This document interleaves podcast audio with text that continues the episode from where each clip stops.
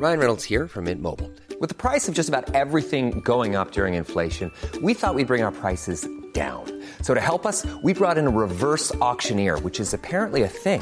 Mint Mobile unlimited premium wireless. Ready to get 30, 30, bit to get 30, bit to get 20, 20, 20, bit to get 20, 20, bit to get 15, 15, 15, 15 just 15 bucks a month. So, Give it a try at mintmobile.com slash switch.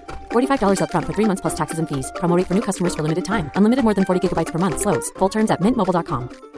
Hey, it's Ryan Reynolds, and I'm here with Keith, co-star of my upcoming film, If, only in theaters May 17th. Do you want to tell people the big news? All right, I'll do it. Sign up now and you'll get unlimited for $15 a month in six months of Paramount Plus Essential Plan on us. Mintmobile.com slash switch. Upfront payment of $45 equivalent to $15 per month. Unlimited over 40 gigabytes per month. Face lower speeds. Videos at 480p. Active Mint customers by 531.24 get six months of Paramount Plus Essential Plan. Auto renews after six months. Offer ends May 31st, 2024. Separate Paramount Plus registration required. Terms and conditions apply if rated PG. Morsning korsning. Morsning korsning. Mycket glad för förra veckans eh, feedback från alla er lyssnare. Ni tyckte att förra avsnittet var jättebra. Nej, men, alltså så kul. Vet du, det här är liksom själva berättigandet tycker jag. Med att podda. Att så här, kunna göra en bra podd och få liksom ett bra gensvar. Alltså så här, för att tänk så många gånger man sitter och tänker så här vill jag att lyssnarna eller följarna eller tittarna eller whatever it is ska uppleva den här upplevelsen. Och så många gånger de inte upplever vad man själv visualiserar och har framför sig. Men ibland så blir det den här lilla härliga samklangen. Och då blir man ju så lycklig. Alltså, det är så jävla härligt att kunna leverera en podd som folk uppskattar och förstår. Ja, jag fattar.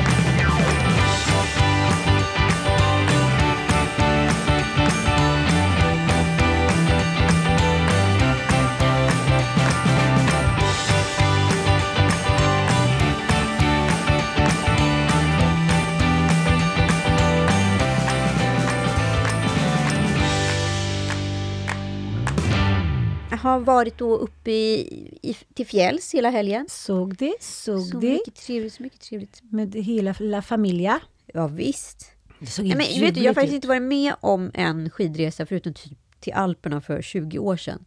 Där det är perfekt väder i tre dagar. Nej, alltså- men det såg helt ljuvligt ut. Mellan 8 till 10 grader minus, krisp. Mm. Alltså perfekt fjällluft, inte ett moln så långt ögat kan nå. Vindstilla. Mm. Va? Och tiden också, jag bara, jag får så här svettnings eh. När jag åkte själv till fjällen, när killarna var, jag ihåg, det var när jag separerade från Nanook. Det är alltså, måste vara 11 år sedan. Hur gamla var de då? Ja men typ 10, 8 och 6 glada laxar. Och man hade så bokat innan. Och så var Kristina med med sina fyra barn. Din kompis Kristina Breeze, inredare. Ja. Du vet den svettningsattacken och den så nära döden upplevelse att bara hitta rätt pjäxor i de här högarna och hämta ut, tack gode gud, för den nya digitala världen. Där Ja. man bara säger dit, dit, dit, dit. Ja men och så står allting redan färdigpackat i ett skåp när Ja. man kommer upp. Man älskar ju sånt. Ja, och alla är så här, det är skilsmässa, åka upp till fjällen, så jobbigt och barnen, nu är det så här, jaha. Nej, alltså, all, hela, hela den där eran av skidångest över. Nu är det bara göttigt att åka skidor. Nej, men Älskat. alltså, jag kommer ju också ihåg när jag åkte upp med dig och Sanna. Till typ Tandådalen. ja. Och jag hade Tom Allan då som var två och ett halvt. Ja, Men du vet också sitta och köra själv med två så Nej. små barn som inte så här, så man måste stanna hela tiden och gå Ah. till, tillbaka till baksätet och assistera dem för att någonting trillar på golvet eller någonting. Alltså, jag, jag, alltså svetten lackade redan i bilen. Och sen så ska Penny gå på skidskola. Jag, jag trodde väl i någon form av märklig barmhärtighet att jag också skulle hinna åka några åk. Sen har jag då Tom Allan som absolut hatade snö. Och det hade inte jag någon aning om. Så han skrek sig oavbrutet igenom all typ av backe. I pulkaåkning, något försök till skidåkning etc. Alltså 24-7. Ah. Tills jag var tvungen att åka hem i panik för jag skulle vara med i ett mamma-omslagsreportage. Varav han absolut vägrar precis allt. Så vi sitter i sex timmar och väntar på att han ska ställa upp på en bild. Det gjorde han till slut. Till slut så fick vi dem ett, du vet, i panik tog vi en omslagsbild. Så här. Vi lyckades liksom pricka någon form av min allihopa. Men var inte du nyseparerad här Jo, också? jag var ju nyseparerad. Men du vet, alltså, så saker man lägger på sig själv som man inte förstår Mm, innan en skilsmässa.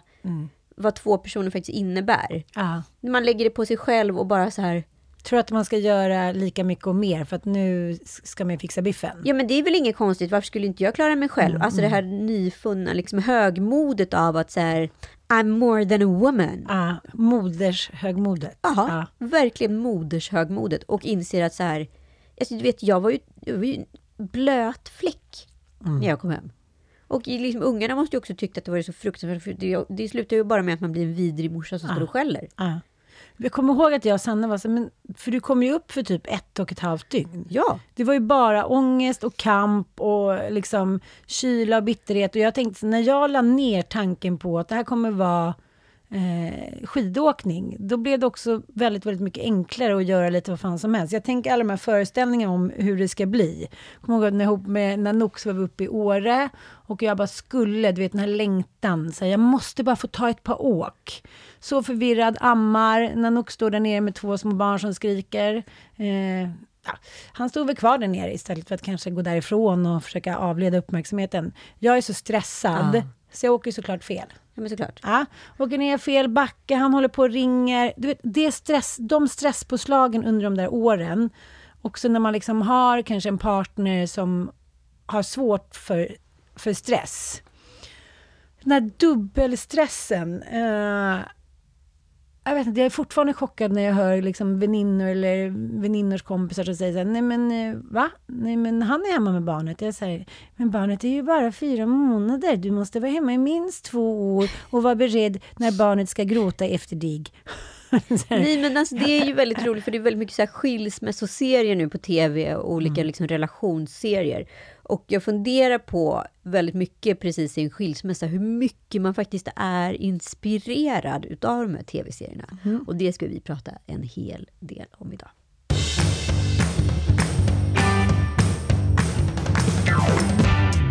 He wasn't supposed to fall for someone else. I can't ever just stick with meaningless sex. My client wishes to spend one night a week in the family home. Tread carefully. Is that a threat?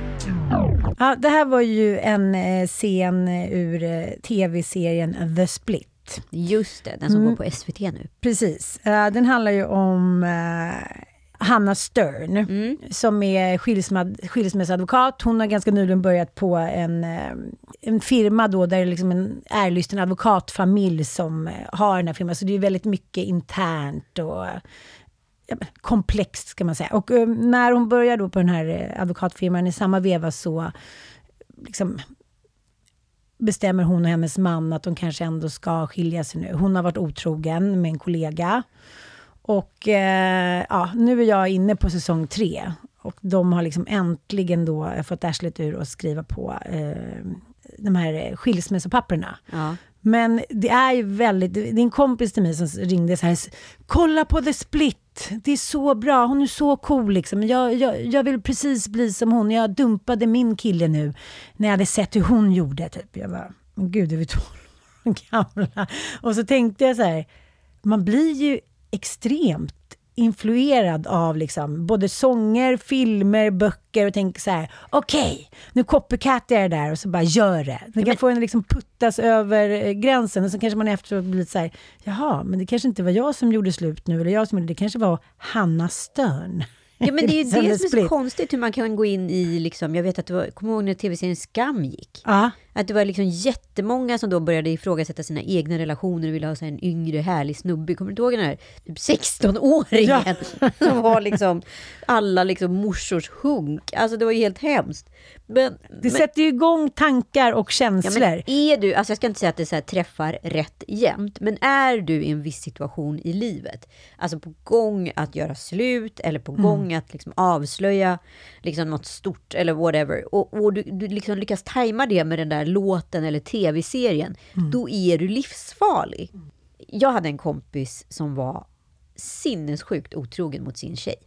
Alltså sinnessjukt otrogen. Alltså allt från liksom assistenten till hade liksom en parallellrelation med en annan tjej. Och det här visste ju liksom alla killarna i gänget om. Och vi var liksom ett gäng par som umgicks. Eh, och alla tjejerna visste ju också om det, men hon visste ingenting. Och det här liksom, det Då pågick... alla visste om det. Ja, och det här pågick ju, och alla i, i liksom den här branschen som vi jobbade i och så vidare på jobbet visste om det. Alltså det var liksom så jävla grisigt på så många nivåer. Och jag bara var ingen kände- som sipprade? Nej, ingen ville sippra. Ingen Varför? ville sippra. Var det Nej, en men för att skydda? Ja men du vet, det här var ju liksom långt innan metoo. Så, så det var liksom en grabbkultur som var jävligt ofräsch. Och jag bara kände liksom som någon form av avantgarde-feminist i det där liksom gänget att säga vad fan är det som händer? Varför är det ingen som liksom, varför ska den här tjejen behöva liksom lida för det här? Hon måste ju också ha känt att alla behandlade henne lite annorlunda. Ja, och hon också omskrev ju liksom också situationen. Ja. Du vet, för att skydda sig själv. Det kan man ju Det fatta. klart. Nej, men han fick sova borta ikväll för att inte han skulle bli så full. Du vet, sådana där typer av så här förklaringar. Gammelförklaringar. Ja, han är borta på vilohem nu. Ja, nej men han skulle ju ut med killkompisar. Mycket bättre att han är borta. Det är bättre att han sover där. Ja. Så får jag sova. Får jag sova ut? Slipper jag vara Mm. orolig och sitta, ligga och vänta på att han ska komma hem. Va? Va? Han är väl inte fyra år gammal? Nej, men alltså det, var, det daltades med detta och jag bara blev mer och mer provocerad av hennes liksom medberoende och också så skyddande av sig. Alltså det var så, det är så skadligt från så många nivåer. Parallellt med det här så kollade jag på tv-serien The Wire.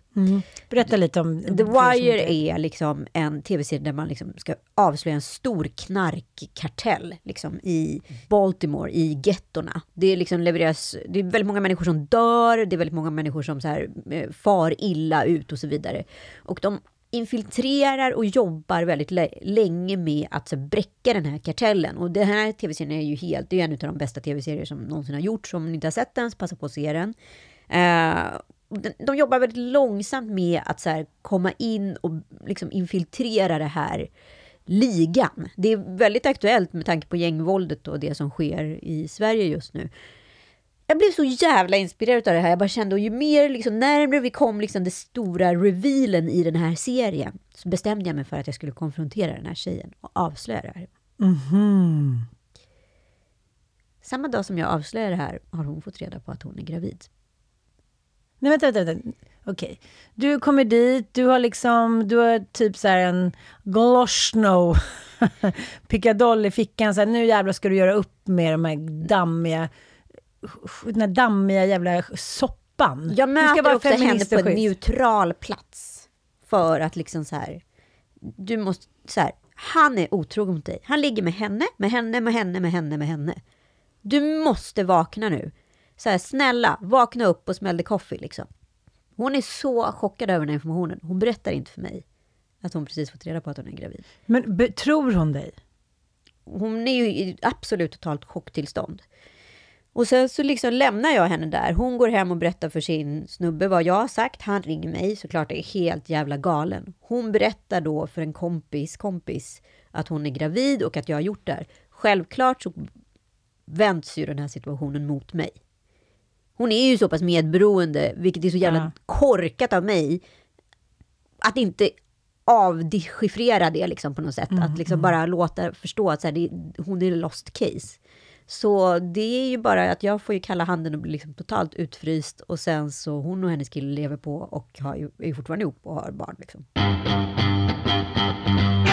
någon som inte har varit liksom inne i medberoendesvängen, dels kanske sett den, dels insett vad den gör med människor, kan aldrig förstå de klorna som man hamnar i. Nej. För att på riktigt så tror man inte att man är i det där kletet. Man har, liksom, man har levt i förnekelse och i djävulsdans så länge. Så att det här kanske låter så himla konstigt när man lyssnar på det, att hon var så här, jaha, nej, det är du som har varit elak nu, men det här är vanligt. Jag skulle konfrontera en tjejkompis som blev misshandlad och hon liksom vände alla ryggen och fortsatte att leva med honom. Han har liksom huggit henne i benet. Nej, men det var så, här, på en galenskapsnivå som var så hög. Att man går in i det här farliga, också romantiserandet av relationen. Ingen förstår egentligen hur bra vi har det, hur kärleksfull relationen är. Det ska vara så här dramatiskt, annars är det inte riktig kärlek. Det ska Ja, kännas. men man är ju verkligen sjuk. Ja. Så att när man ser så ibland på tv eller kvinnor som stannar kvar och så är det liksom kända män och rika män, trots att allt är så uppenbart alla vet, så ser man ju på den här människan att hon är ju hjärntvättad. Ja. Det, är liksom, det finns ingen verklighetsbalans eller verklighetsakt i det här, utan alla andra som kommer in och säger någonting om den här bubblan eller förnekelsen är ju fiender och liksom farliga. Stackars dig. Nej men alltså nej, och jag vet så här, alltså, idag om någon skulle vara otrogen, jag skulle aldrig säga det. Nej. Alltså jag skulle aldrig säga det baserat på den situationen. För att så här, du har ingen aning om vad som är bakomliggande krafter och du kan inte heller gå in i en tv-serie och plocka in tv-serien i verkligheten. För den gav mig absolut modet att göra det och också vara så här, den här jävla kartellen, alla vet om, men ingen säger någonting. Hon står där ensam. Fy fan, alltså hade det varit jag så hade jag ju velat veta liksom. Mm. Ja, gud ja. Men hon ville ju inte veta. Hon var ju inte jag. Nej. Hur vet man om någon vill veta? Nej, men det är ju det man inte vet. Så don't destroy my life, I don't give a fuck typ. Ja, men typ. Och eh, det har jag också varit med om att kompisar då eh, som har varit otrogna, sen har kanske någon på jobbet så här, skickat ett mejl till partnern. Ja men så här, personen du är gift med har en affär med ditten och datten liksom. Och då direkt vänder det vem vill förstöra vår familj? Vem vill? Men jag bara tänker så här, alla kanske inte heller bryr sig. Tycker att det är så stor grej. Om hen blir lycklig av det. Det kanske är en så här intellektuell insikt att jag vill vara med, med den jag älskar. Eh, hen kan inte ge mig allt, jag kan inte ge hen allt. Vi har den här familjen, barnen, livet, sommarstugan, skratten, identiteten, eh, sammanhanget. Om det knullas lite vänstern, men gör det då. Eller jag vet inte. Jag jag bara får insikten att man alltid, när man var yngre så trodde man så här, Gud, det skulle jag aldrig gå med på. Jag skulle göra slut direkt. Och sen blir man lite äldre och tänker så här, vad är viktigt då? Ja, alltså, Ja, jag vet gud, inte. Så Ja. roligt. Jag satt och pratade med en kompis förra veckan. Vi tog en eh, frukost och så satt vi och pratade om hur, liksom, hur drabbande livet var när man var liksom, mellan 20 och 30. Och man Mm. gifte sig och trodde på den stora kärleken och den där evighetslånga personen och de levde lyckliga liksom, drömmarna. Och sen så nu när man är så här 40 plus, liksom, så bara så här, ja, men om man skulle vara otrogen då, skulle du göra slut? Och man bara, nej. Ja.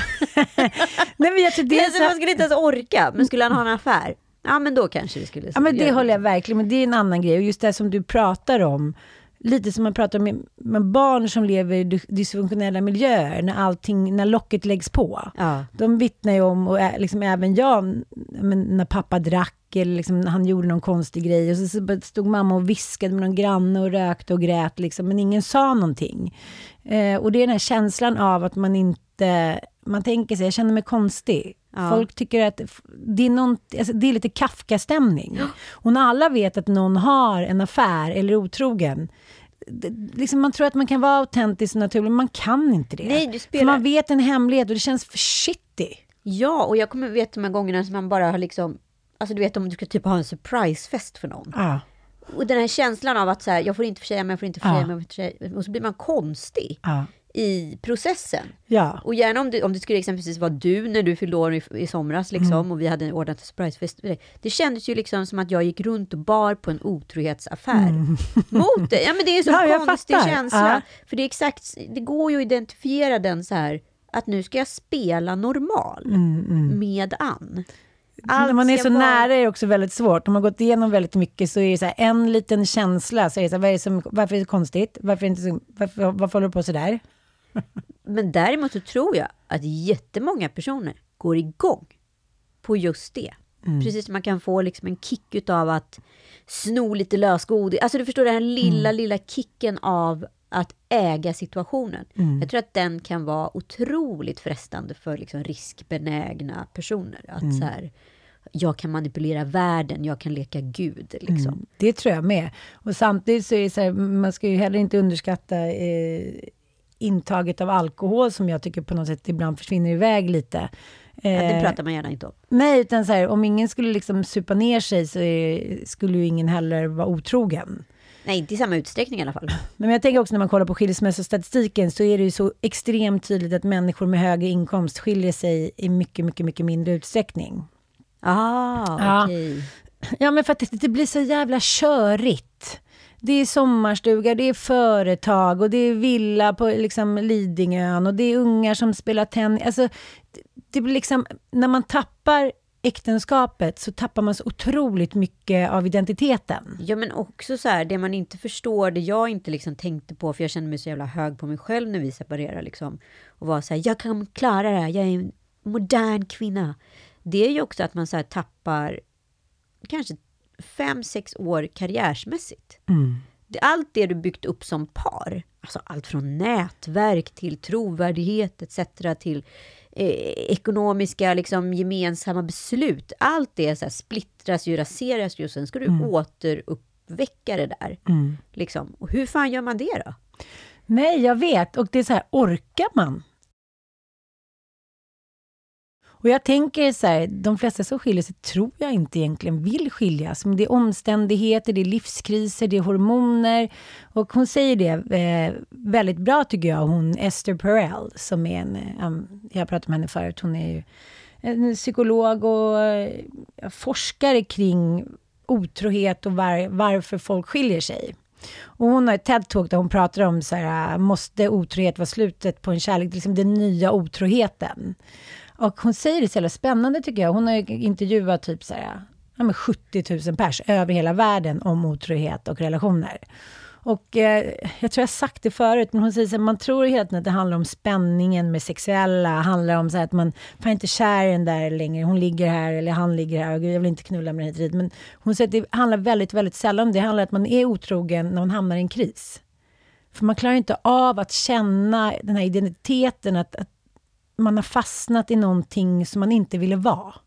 Man saknar så mycket den virila, den lyckliga, den bilden av sig själv som är på gång och som så tar tag i grejer och är passionerad. Och sen på grund av kanske man förlorar jobbet, någon blir sjuk, man själv blir sjuk, så, så, så skuggas ju den personen. Och då kan man kanske inte väcka den med sin egen partner, för det är ju så här, ja men det är ju som det var. Man kanske varit gift eller varit ihop. Ja, men man är i sina hjulspår. Ja, det är lätt absolut. svårt att komma ur dem. Liksom. Ja, så kom igen Mattias, peppa mig nu, få mig att känna mig liksom, som den person jag var när vi träffas. Det är också svårt i vardagens klor. Liksom.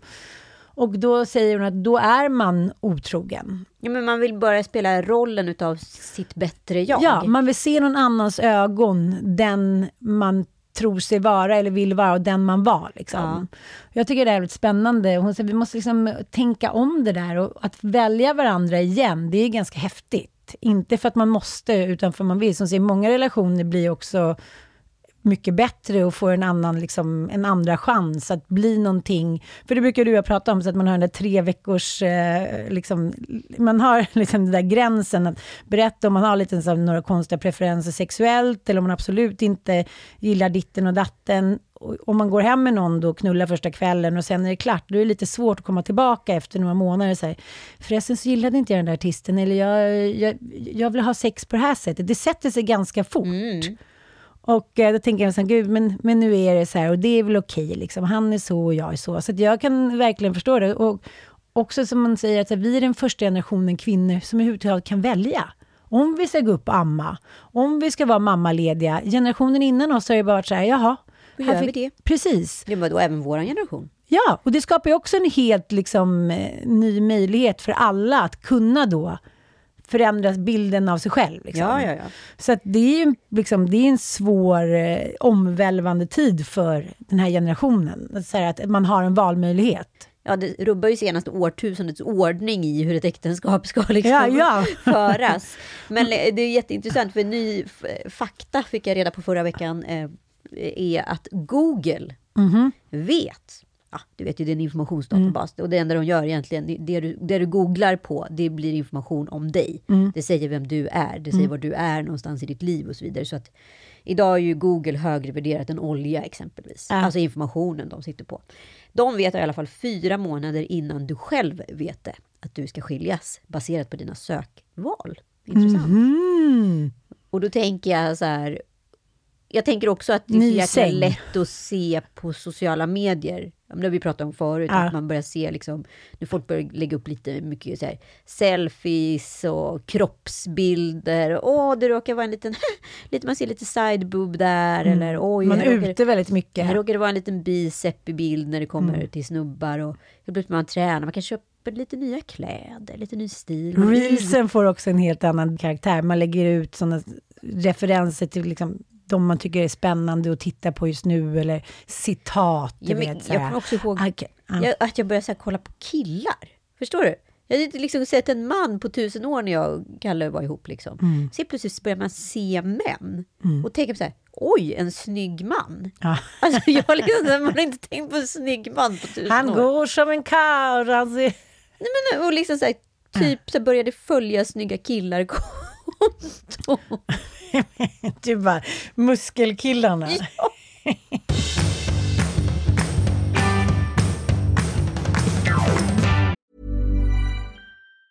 Quality sleep is essential. That's why the Sleep Number Smart Bed is designed for your ever evolving sleep needs. Need a bed that's firmer or softer on either side? Helps you sleep at a comfortable temperature? Sleep Number Smart Beds let you individualize your comfort so you sleep better together. JD Power ranks Sleep Number number 1 in customer satisfaction with mattresses purchased in-store. And now, save 50% on the Sleep Number limited edition Smart Bed for a limited time. For JD Power 2023 award information, visit jdpower.com/awards. Only at a Sleep Number store or sleepnumber.com. Here's a cool fact a crocodile can't stick out its tongue. Another cool fact you can get short term health insurance for a month or just under a year in some states. United Healthcare short term insurance plans are designed for people who are between jobs, coming off their parents' plan, or turning a side hustle into a full time gig. Underwritten by Golden Rule Insurance Company, they offer flexible, budget friendly coverage with access to a nationwide network of doctors and hospitals. Get more cool facts about United Healthcare short term plans at uh1.com. Precis som då våra riksbögar Jonas och Mark som då står för veckans skilsmässa. Blev du chockad? Jag vet inte. Jag blev inte så ledsen. Så jag kanske borde blivit. Varför skulle du ha blivit ledsen? Nej men det verkar ju som, alltså går man in på liksom Mark Levengoods Instagram, där det verkar som de flest personer har gett små kondolenser, inklusive du Ann Söderlund. Och Lisa Nilsson. Allt Lisa Nilsson. Så verkar det som att det här är liksom lika med någon form av, alltså, en, Ja, en kunglighet. Le. En kunglig Le skilsmässa. petit meur, den lilla döden liksom. Ehm, här står det då, det är med stor sorg som vi efter ett långt liv ihop idag meddelar att vi separerar. Vi kommer dock fortsätta vara gifta och få hjälp och försöka reda ut det som varit svårt och trassligt. Sänd varma tankar till oss, dock kommer vi med hänsyn till vår familj inte svara på några frågor ber om respekt och förståelse för detta. Och då tycker jag ändå att vi som Lille Lördag ändå måste gå tillbaka baserat på det vi har pratat om nu i podden och kolla då på både Mark och Jonas Instagram och se vad som har hänt senaste tiden. Ska vi stanna lite vid operan först, där jag gjorde en liten spaning. Precis, och det här sa ju du till mig innan nyheten eh, läckte ut. Explodera. Ja, eh, och det var väldigt observant av dig. Jag reager- reagerade också, men du satte ord på det. Det gjorde jag. Min tanke var så här, varför sitter de inte tillsammans? Men du gick längre. jag gick länge så jag visste inte, för jag kom för sent, så jag visste inte att du inte sett det.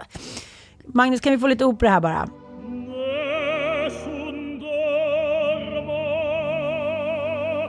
Ja, både du och jag var ju på eh, Operans 250-årsjubileum häromdagen. Jo tack. Vi ska berätta mer om det sen, bland annat klänningen som föll samman inför kungens blick. Nej, men då eh, efteråt så var det ju mingel och vingel i eh, guldrummet och i foajén där. Och då noterade jag, som den relationshök jag är, eh, att Eh, ja, men Mark var ju där med sin dotter Olga, som har gått i Dantes klass, jag känner ju till henne. Eh, och de stod liksom lite i ett hörn och konverserade, tyckte jag, en aning ansträngt. Du vet när pappor ska föra samtalet och liksom dottern då svarar lite enstavigt. Ja. Och så såg jag liksom i närheten där som en liten fisk som simmade omkring så var då Jonas. Och vi brukar hälsa på varandra, även jag och Mark, men det var väldigt, det kändes som att det var någon stress i luften. Och Jonas gick omkring, han var ju nära dem, inom raden av kanske 4 till 30 meter hela tiden. Det är ett bra avstånd. Ja, men jag höll ju koll på det här för jag tänkte så här, det är någonting som är real fishy. Nu, nu är det något som har hänt Oj, liksom. oj. Så jag höll ju koll på dem där hela kvällen och eh, de närmade sig inte varandra. Nej. Mm, och eh, Jonas gick inte ens fram till sin dotter. Och då sa jag det till dig och så dagen efter så kom det här på Ja, och Instagram. då ringde du mig Ja, som en liten glad journalist. precis. Att du hade spottat där. Men det, är ju, det blir ju ändå liksom... Det är ju konstigt när man, man har det på känn. Ja, men- jag tänker så här. Jag tycker ofta man kan ha sånt där på känn. Jag kommer ihåg, eh, vi har några kompisar, så vi umgicks ett, en familj. Vi umgicks som ett par på dagis och vi var där på två middagar och efter varje middag när vi åkte hem så jag så här, det är en sån hund begraven mellan dem. Det har hänt någon katastrofgrej. Hon hatar honom typ. Och eh, Mattias sa så här, men sluta, tycker vi ska hålla på hela tiden, drama typ. Och sen visade det sig att det hade hänt liksom, men saker som jag kan verkligen inte ens återberätta det, men tuffa grejer. Ah. Som han hade eh, liksom gjort mot henne då. Och du vet, det bara sipprade. Sättet hur man undviker, som barn undviker varandra så här. Du vet, Ja. nästan böjer sig, vinklar som akrobater när de liksom är sura på någon eller är sårade på något sätt. Och sättet man tittar på varandra, hur den andra försöker blidka, men det finns liksom ingen reson. Nej. Kroppsspråket säger allting, men, men så var det här. Och sen visar det sig då, mest för att eh, eh, Jonas sipprar då, Ja. på ett sätt som jag lite förvånad över. Alltså. För det är som du säger, de är ju en riksangelägenhet. De har ju förändrat liksom, klimatet för alla homosexuella och för alla i hela Sverige genom att vara så här öppna som de är. Liksom. Gud ja. De är ju alltså, älskade, de är ju folkliga som satan. Och så händer det här och Jonas... Det är svårt för Jonas, men vi börjar med Mark. Ja, men vi börjar med Mark. Börjar, det är liksom väldigt lite Jonas generellt, ska man säga, Ja, eh, på hans Instagram. de ska fortsätta vara gifta, de vill ändå så här inte... Ja, alltså, jag, jag, ser, alltså jag ser inte ens Jonas. Alltså nu är vi tillbaka på... Ska vi se här. När är Jonas med? Det här måste Här ha pågått mycket längre än vad man 21 tror. så det är alltid- september 2022. Det är alltså sista bilden på, på vad heter det, Mark Levengoods Instagram på Jonas. Där Aha. han är liksom Ja, då vet vi. Då, då runt där förra hösten, Ja, det är efter krisen. sommaren, Det är då har hänt något. Då har hänt något. Ja, och sen är det mycket här, oj, oj, oj, här är mycket andra människor, det är lite närbilder, det är många kompisar, selfies. Någonting säger mig att han har en in- inofficiell Instagram också. Så kan det vara. Så kan det vara. Det var därför kanske som för jag reagerade att Mark inte var konferencier på årets hjältargala. Nej, sen är det liksom mycket porträtt nu. Och det Ja. ser ut som att det är någon som har varit i solen, fått lite färg och så tränat upp sig lite. Mm, bra Ser bra väldigt axlar. bra ut, ser väldigt bra Ja. ut, ser väldigt bra ut. Det är också tydlig integration, att det är antingen eller. Antingen så dekar man ner sig, sitter hemma och liksom äter upp sig och känner så här, "Mm, jag får ta tag i det här sen, efter skilsmässan. Eller också börjar man ganska tidigt. Precis. Jag fattar att jag ska ut på marknaden snart. Nu gäller det att fiffa, fixa rattarna, eller liksom träna, få upp lite muskler och ballersfjonka. Så man kan ju ta två vägar. Ja, nej men och sen så är det ju liksom så här uppenbart att det är, eh, det är Mark som har valt att lämna. För börjar man då gå in på de här olika inläggen som Mark har lagt upp sista tiden, då har Jonas Gardell kommenterat helt öppet. På en bild då på ett porträtt på Mark där han eh, är med i Musikhjälpen, att stå och le klockan sju på morgonen. Ibland känner man liksom att någonting håller på att gå sönder. Men vad gör man inte för Musikhjälpen? Strax in i buren. Och då säger Jonas Gardell, någonting kanske också har gått sönder. Säger han lite pikande. Han, han, han, skri, han skriver här, kommenterar på hans officiella, eller hur? Sen har det då försvunnit massa bilder från Mark Levengoods Insta, inser jag nu, för att det finns screenshotat då hos kändiskommentarer. Lite bilder som inte längre är eh, upplagda i feeden. Och då är det liksom en bild på fem män i kalsonger, inoljade, rätt heta hunkar, så kan vi säga. Jag vill se. Ja, den där bilden. Ja. Ja, I bra kalsonger. Ja, då säger Mark, eh, och den här är då ifrån 15 mars förra året. Eh, Jaha, då har jag bunkrat färdigt, skriver Mark en liten rolig kommentar. Det är lite roligt. Sånt brukar ju de skriva. De brukar vara väldigt öppna. De har väl gått ut med att de har en öppen relation också, så det är väl inte så här jättemärkligt att han lägger upp en bild på lite snygga snubbar. Jo, det har väl han all rätt till att göra. Ja. Då svarar Jonas. Det var ena magra stackare. Räcker inte länge. Fortsätt bunkra, för guds skull. Och det här var 15 mars förra året. Oj då, oj då, oj då, oj då. Det har pågått, det har pågått. Det har pågått. Och det här är från i somras. Då säger Mark så här. Den episka historien om en envis mans övermäktiga kamp mot naturen. Inte utan min gräsklippare. På en bio nära dig. Alltså det är ju en caption då på en bild där han ska klippa gräset eller har klippt gräset. Men han lägger upp en selfie. Det kan man göra. Ja, det kan man verkligen. Det gör vi alla då och då. Och då säger Jonas Gardell, gullig som han alltid är. Du är så ofattbart töntig att din mor skulle stöna om hon såg dig. Nu är vi liksom, nu nu är vi så sårade, Ja. nu är vi skadade djur. Nu är det liksom, går inför, det är också inför hela svenska folket.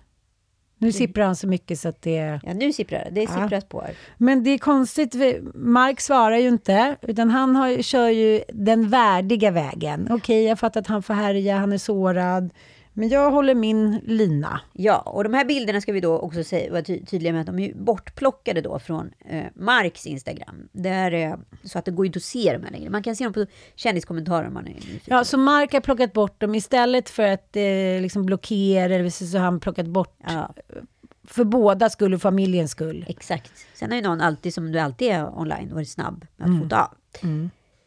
Radiogalan är glada dagar och Mark då har på sig hörlurar och ler stort i, Ja. i bilden. En selfie igen. Då säger Jonas, du ser inte glad ut. Du ser ut som du har fått en stång genom huvudet. Stång genom huvudet. Ja, alltså det är en mikrofonstång Aha. då, eller vad jag ska säga, som lite opassande som ligger bakom honom bild. Nu känner jag bara att jag vill säga get a life, Jonas. Ja, get a life, Jonas. Du vet ju också så här, nu ska vi inte snacka för mycket skit, men vi kan snacka lite skit. Att så här, det har ju varit liksom en klassiker i väldigt många år att Jonas är rätt vidrig mot Mark. I de flesta sammanhang. Att han så här på middagar älskar att göra bort honom. Att, hans, att han liksom har gått runt i någon form, som någon form av rädd hund där för Jonas. Och Jonas har fått kört sitt stora liksom primadonna-paket. Och kanske tröttnar på det till slut. till sist kanske man bara känner att jag, inte, jag är lite färdig med att bli överkörd. Och Och då är inte det bra såklart. det är väl klart att det inte är bra. Jag tycker också att det, det blir ganska tydligt då när, ja men för några veckor sedan skrev han ju då, eh, innan de hade gått ut med den här officiella eh, skilsmässotexten. Tager jag, Lars Jonas Holger, mig själv och försöker i nöd och lust att leva med mig själv, med mina futtigheter, brister och fantastiskhet. Ja, men jag får väl försöka göra det då. Och sen en väldigt sårbar bild. Men jag tänker också, så är ju vi alla när vi går igenom en separation. Självinsikterna duggar ju tätt, vare sig man vill eller inte. att det handlar om att så här, ja, jag hade väl också med det här att göra och det, det kanske, de här futtigheterna kanske till slut Ja, som han skriver att han är så fantastisk och futtigheter. Jonas Gardell har ju en benägenhet att vilja liksom ta ner sina dåliga sidor på jorden om man säger så. Gud Ja, ja. då, då, han kanske är fåfäng och han kanske är svår att leva med, men ja, ja, det är väl så han är. Och det kanske man liksom, så länge man är förälskad eller tycker att det är värt det, orkar leva med, men till slut så kanske man för fan bara får nog på det där. Men kan man då som 59-åring omprogrammera? Så är man öppen för det? Det tror jag inte. Nej. Stackars Jonas.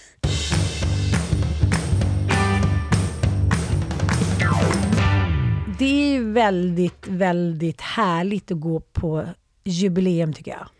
I, i anrika institutioner. Ja, men jag har ju verkligen sett fram emot det här. Alltså inbjudan kom ju långt innan jul och det kändes lite som så här lilla Ellegalan med pompa och ståt. Det känns som nu jävlar drar vi på här. Operan fyller ändå 250 år och jag älskar ju att gå på bra opera eller ballett när det bjuds på det. Dessvärre gör jag det alldeles för sällan nu för tiden. Det fanns en tid i mitt liv då jag var väldigt duktig kulturbärare.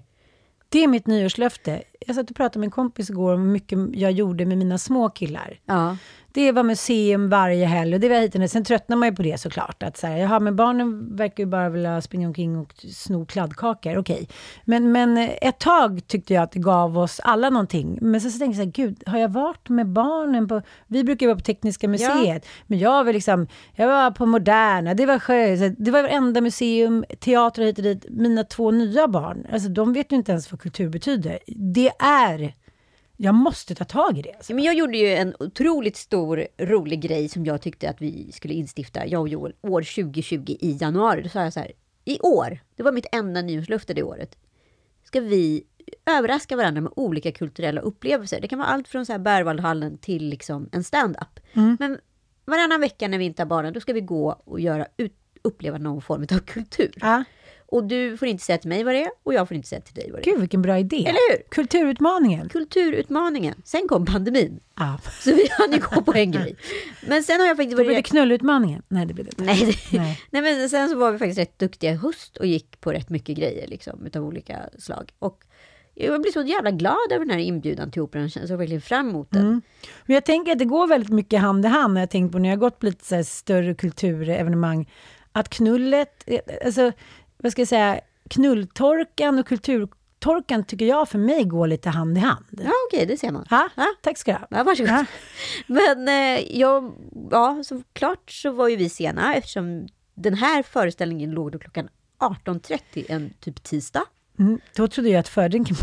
Det trodde jag med. Jag trodde att det var lite som en biopremiär-slacky. Ja, det är väl det klart. står så här, dörrarna öppnas klockan Ja. 18.30. Ja. Och då vet man att då är det lugnt att jag är där klockan 19. Ja, men då var Eh. det tal 18.30. Nej men vi kommer dit 19.00 då, jag och Joel. Alltså han står och käkar en macka i köket klockan 18.30 Mm. och jag är så irriterad på honom för jag hatar att vara sen. Det är min värsta. Och han är mer såhär, men ta det lugnt, du tog mig typ vad som på bion. Jag bara, ah, ja men du kanske har rätt.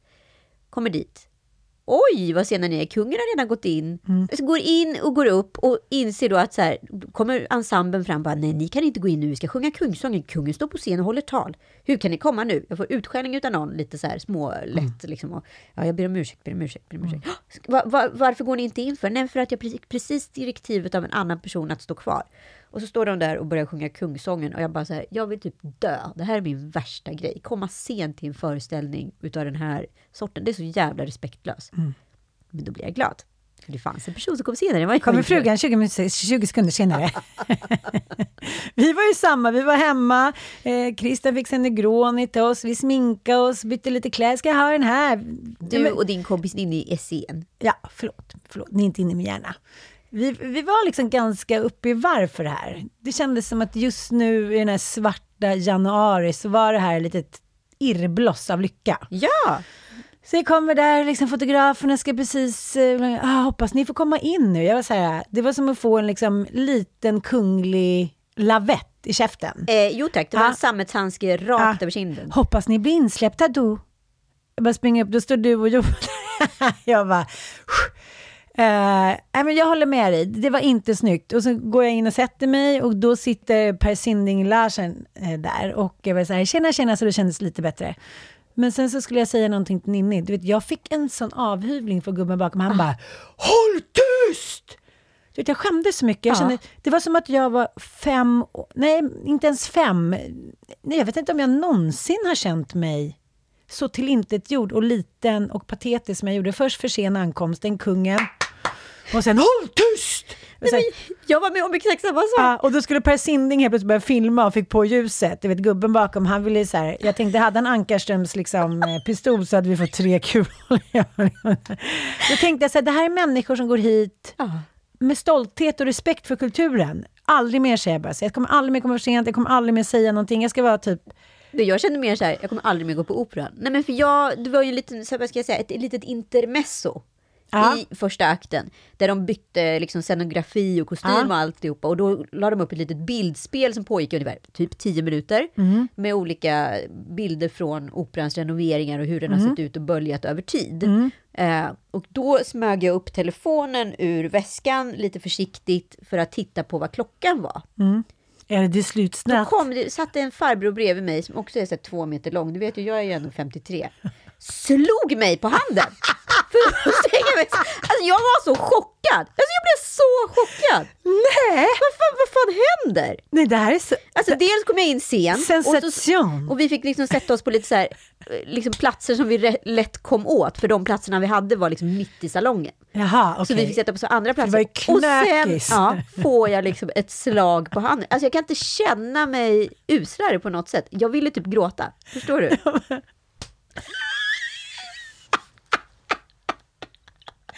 Nej, Så nej, lägg nej, vi måste stanna den där här. obehagliga saken, du äckliga lilla influencer i, i din Nej, men väska. vänta här nu. Det här är så sensationellt. Kan vi bara spola tillbaka?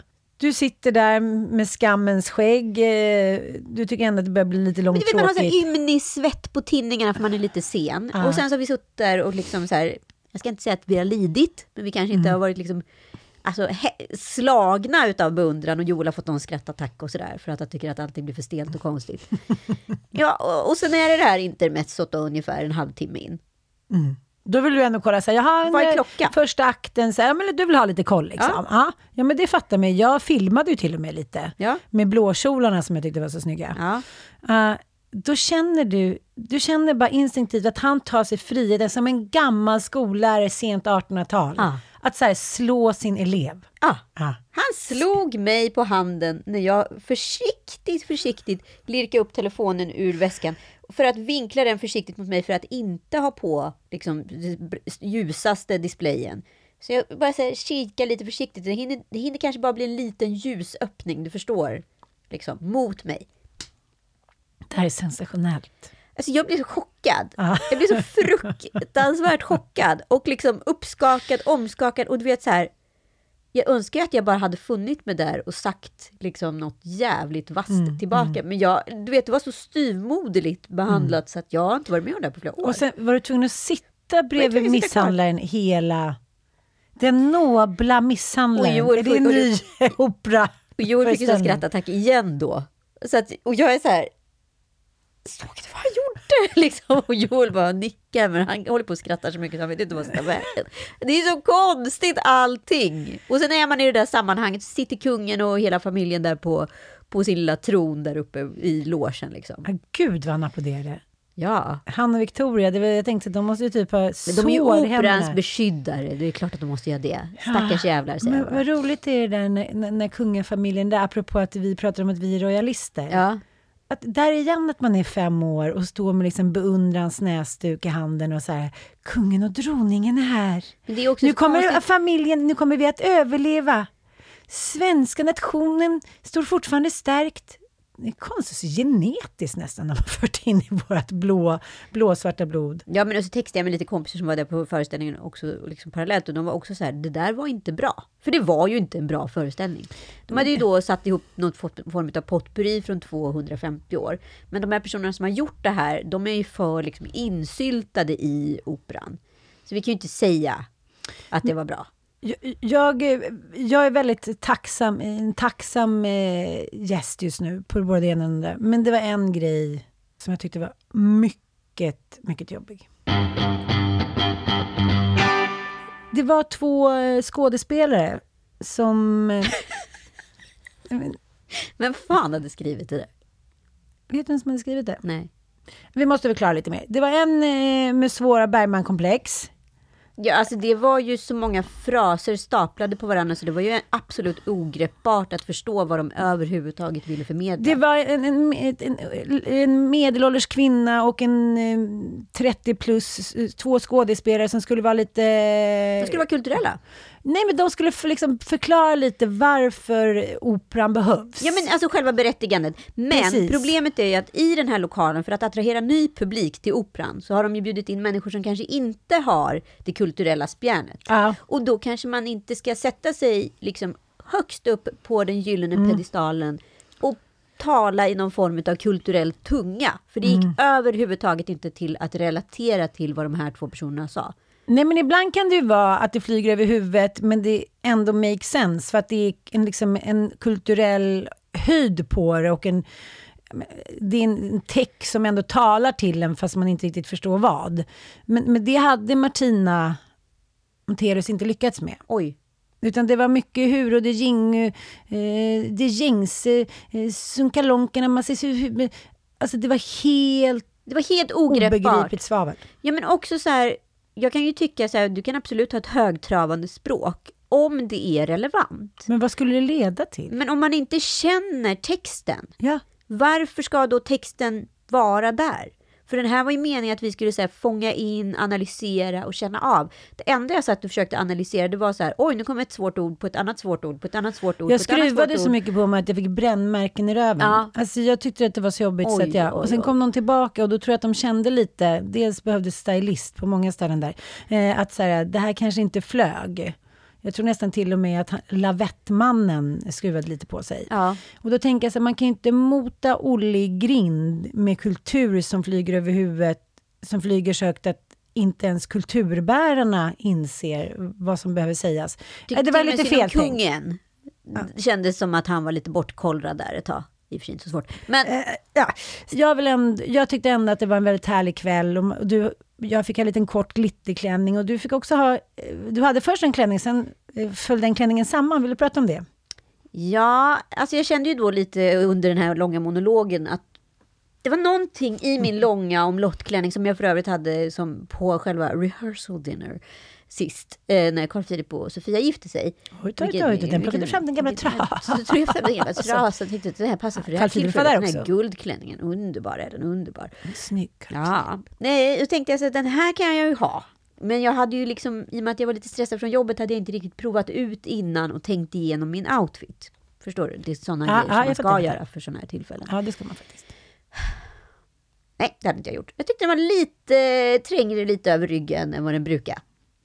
Men det såg bra ut i spegeln, så jag tänkte inte mer på det. Sen kom vi Brösten dit, kom väl fram. lite Som väl, svalor som häckade. lite väl bra fram. De höll på att kläcka. tycka. Höll på att kläckas.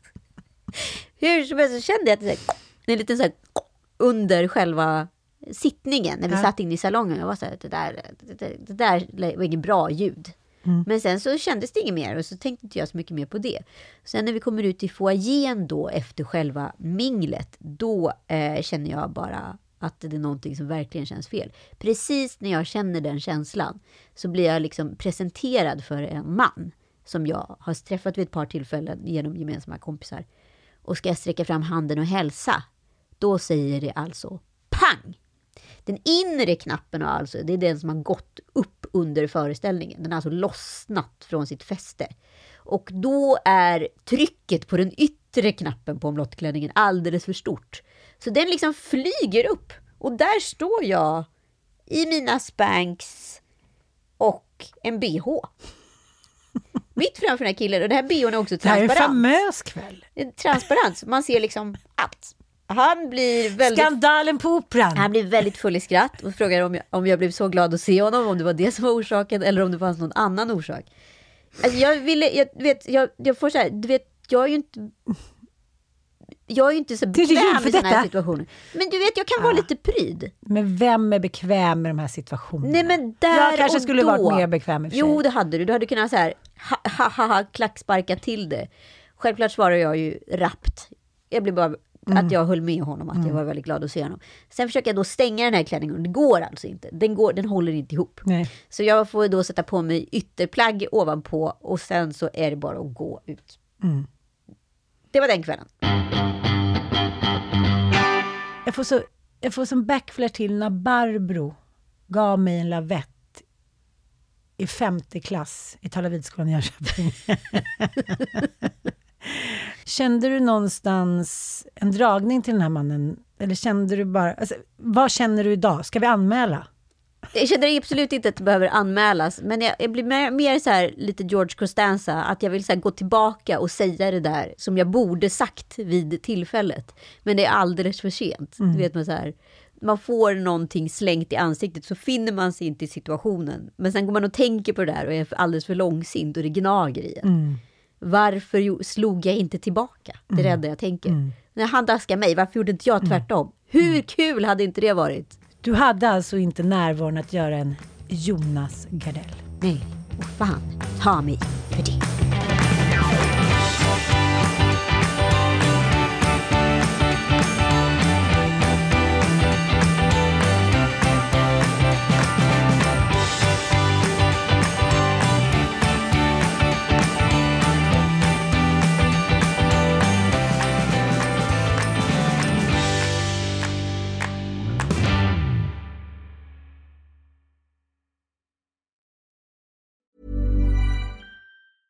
Even when we're on a budget, we still deserve nice things. Quince is a place to scoop up stunning high-end goods for 50 to 80% less than similar brands. They have buttery soft cashmere sweaters starting at $50, luxurious Italian leather bags, and so much more. Plus, Quince only works with factories that use safe, ethical, and responsible manufacturing. Get the high-end goods you'll love without the high price tag with Quince. Go to quince.com slash style for free shipping and 365-day returns. Imagine the softest sheets you've ever felt. Now imagine them getting even softer over time. That's what you'll feel with Bowl and Branch's organic cotton sheets. In a recent customer survey, 96% replied that Bowl and Branch sheets get softer with every wash. Start getting your best night's sleep in these sheets that get softer and softer for years to come. Try their sheets with a 30-night guarantee. Plus, get 15% off your first order at bowlandbranch.com. Code BUTTERY. Exclusions apply. See site for details.